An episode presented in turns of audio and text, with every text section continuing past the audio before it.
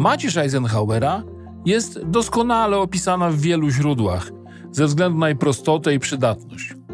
Już w kilka chwil, nawet tuż przed rozpoczęciem negocjacji, możliwe jest odpowiednie wyważenie negocjacyjnych opcji.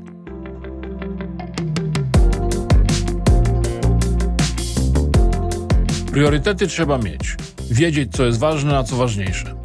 W negocjacjach priorytety wskazują negocjatorowi to, co koniecznie musi być załatwione i jednocześnie weryfikują, czy to, co zostało osiągnięte, jest sukcesem czy porażką.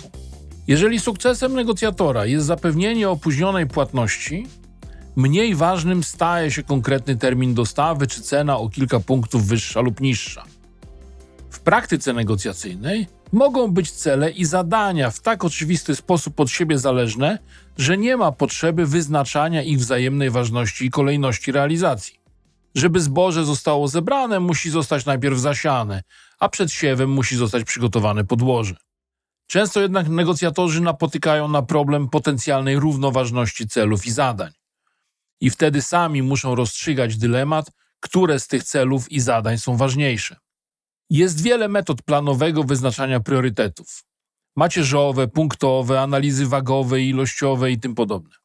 Ja jednak zachęcam do stosowania najbardziej dostępnej i praktycznej metody, jaką jest prosta lista celów i zadań.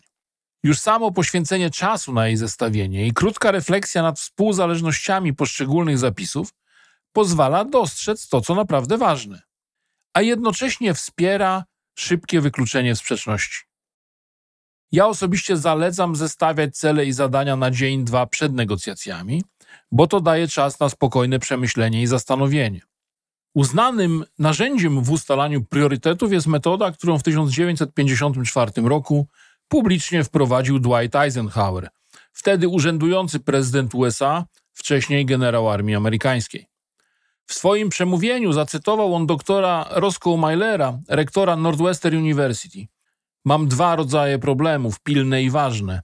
Pilne nie są ważne, a ważne nigdy nie są pilne.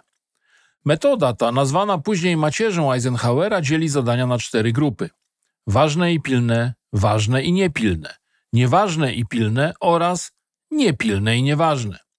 Rozdzielenie na te grupy celów i zadań ze sporządzonej wcześniej listy doskonale ułatwia ustalenie tego, co w nadchodzących negocjacjach jest istotne. Macierz Eisenhowera jest doskonale opisana w wielu źródłach ze względu na jej prostotę i przydatność. Już w kilka chwil, nawet tuż przed rozpoczęciem negocjacji, możliwe jest odpowiednie wyważenie negocjacyjnych opcji.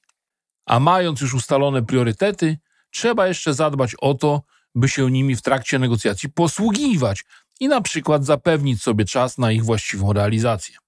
To znacząco podnosi szanse na utrzymanie właściwego kursu, osiągnięcie założonych celów, a do tego obniża stres i oszczędza czas. Moje doświadczenie podpowiada, że negocjatorzy często mylą priorytety i batnę. Priorytety określają, co jest ważne i ważniejsze, a batna wskazuje, co zrobić, jeśli negocjacje na przykład w ogóle nie dojdą do skutku.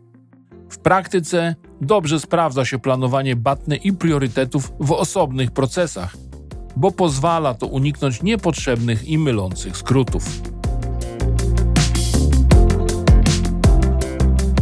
Oczywiście odpowiem na Twoje pytania, jeśli wpiszesz je w komentarzu. Chciałbym Cię zaprosić do zajrzenia tutaj od czasu do czasu, będą tu się pojawiały na pewno nowe treści. Jeśli chcesz, to po prostu dopisz się do subskrypcji.